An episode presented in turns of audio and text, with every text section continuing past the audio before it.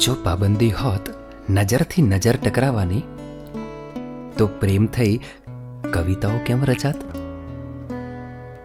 જો પાબંદી હોત, કાંટાને ફૂલ સાથે ઉગવાની, તો ગુલાબનું ખરું મહત્વ કેમ સમજાત? જો પાબંદી હોત, સૂરજને પોતાની ફરજ ચૂકવાની તો ચંદ્ર અને ચાંદનીનું મિલન કેમ રચાત?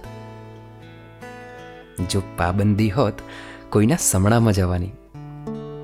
તો જિંદગી જીવવાની ઉત્સુકતા કેમ સર્જાત?